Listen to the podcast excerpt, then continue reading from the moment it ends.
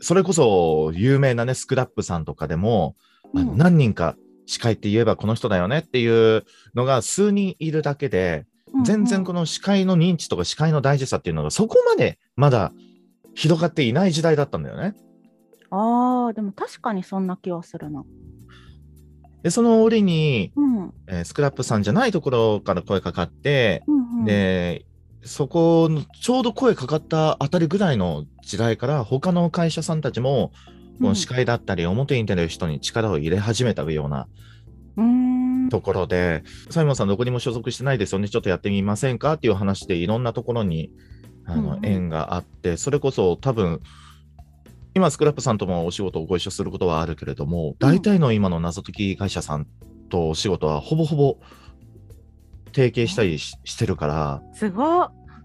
めちゃくちゃ、だタイミングが良かったんだと思うの。ほうほう。まあ、うんタイミングでもね、大事だよね。大事、本当に。お芝居の世界でもそうだけど、ほら、うんこのうんなるほとど。かタイミングとか運とかそういうのもすごく大事じゃない？うんで昔はコンテンツが主役も今ももちろんコンテンツが主役なんだけどお客さんがやっぱこう何年も何年もねこう脱出ゲームとか特に10年以上経ってて12年ぐらいかなスクラップさんがやり始めてから、うんぐらい経ってる中でどんどんとやっぱ客層の成長もしだしてて内容だけじゃなくって例えば接客だったりとか例えば、あの空気作りだったりとか、えー得点だったりとかっていういろんな要素で作品全体を評価しだしてきてるんだよね多分ね。でその中にスタッフさんだったりあの司会のその人にとってのうまい下手面白い楽しいとかそういう部分で評価をするようになっていて総合的に全部含めて脱出を見るようになってきてるっていうのがあるかもしれないね謎解きとかね。なるほどね。いやー、身が引き締まるわ、そんな話されると。だ結局ゲームがメインではあるんだけどお客さんがいてスタッフも生身の人間である限りは究極接客業なわけなので。やっぱりそう究極接客業なんですよ。だから自分たちの立ち振る舞いだったり発言でもしかしたら今目の前にいる人がめちゃくちゃ不快な思いをしてるかもしれないし、逆にめちゃくちゃ楽しい気持ちにさせてあげられるかもしれないし、うんら見られてるっていう意識を持たなきゃいけないのもおとても重要な仕事の要素だよね今回のこの謎解きだったり脱出ゲームだわかる。私謎解き、まあ、もそうだし他にもちょっとイベントの仕事を長年してたから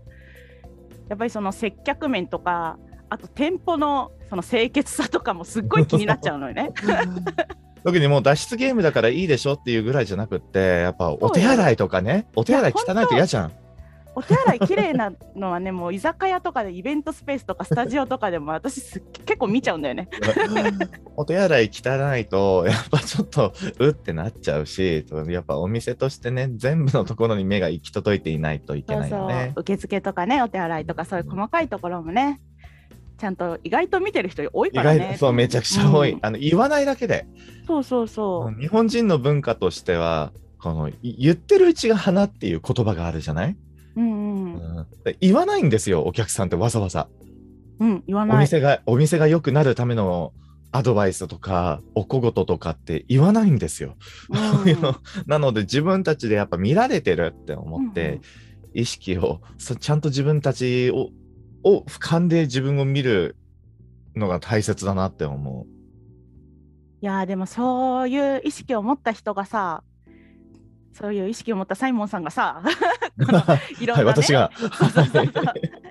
いろんな団体をこう見てるっていうのはなんか業界としていいね って思った今。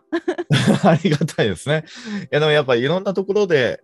お仕事してると、いろんな会社さん、同じジャンルの会社さんのはずなのに、やっぱやり方とか何を大切にしてるとか、こういうのを売りにしたいと、我々はこれで勝負するんだっていう意識や気概やテーマが全社違うから、へーな接客だったり人間のその現場に出る人たちの教育にめちゃくちゃ力を入れてるところもあればクリエイターのお作品をコンテンツを作り上げる方にめちゃくちゃ力を入れてる会社さんもあれば、フラットに全部大事だってっていうふうに、だから特化型だったり、バランス型だったり、特化もどこを特化するのかっていうのも全部違うんだなと思った。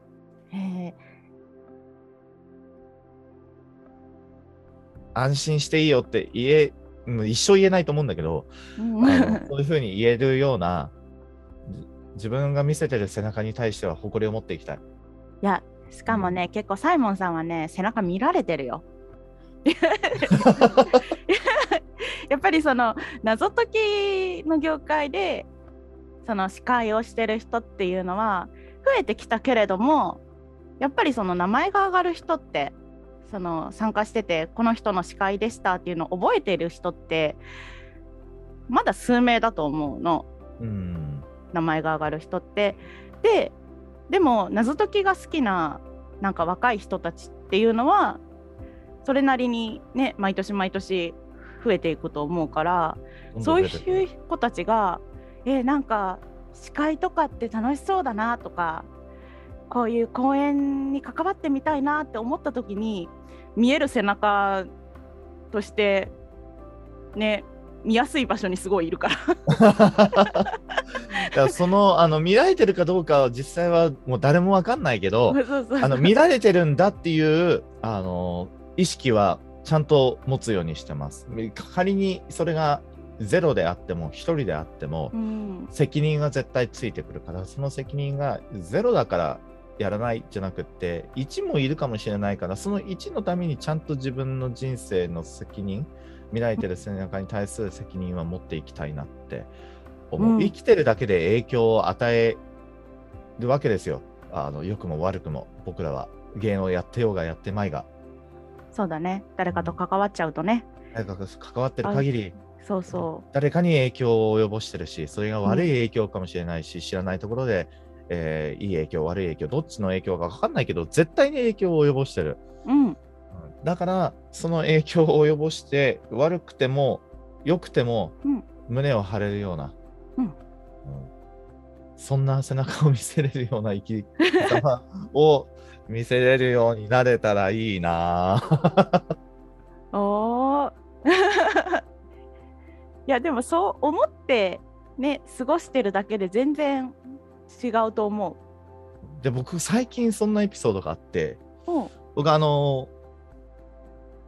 スクラップさんの謎解きに行って、ね、うんうん。あの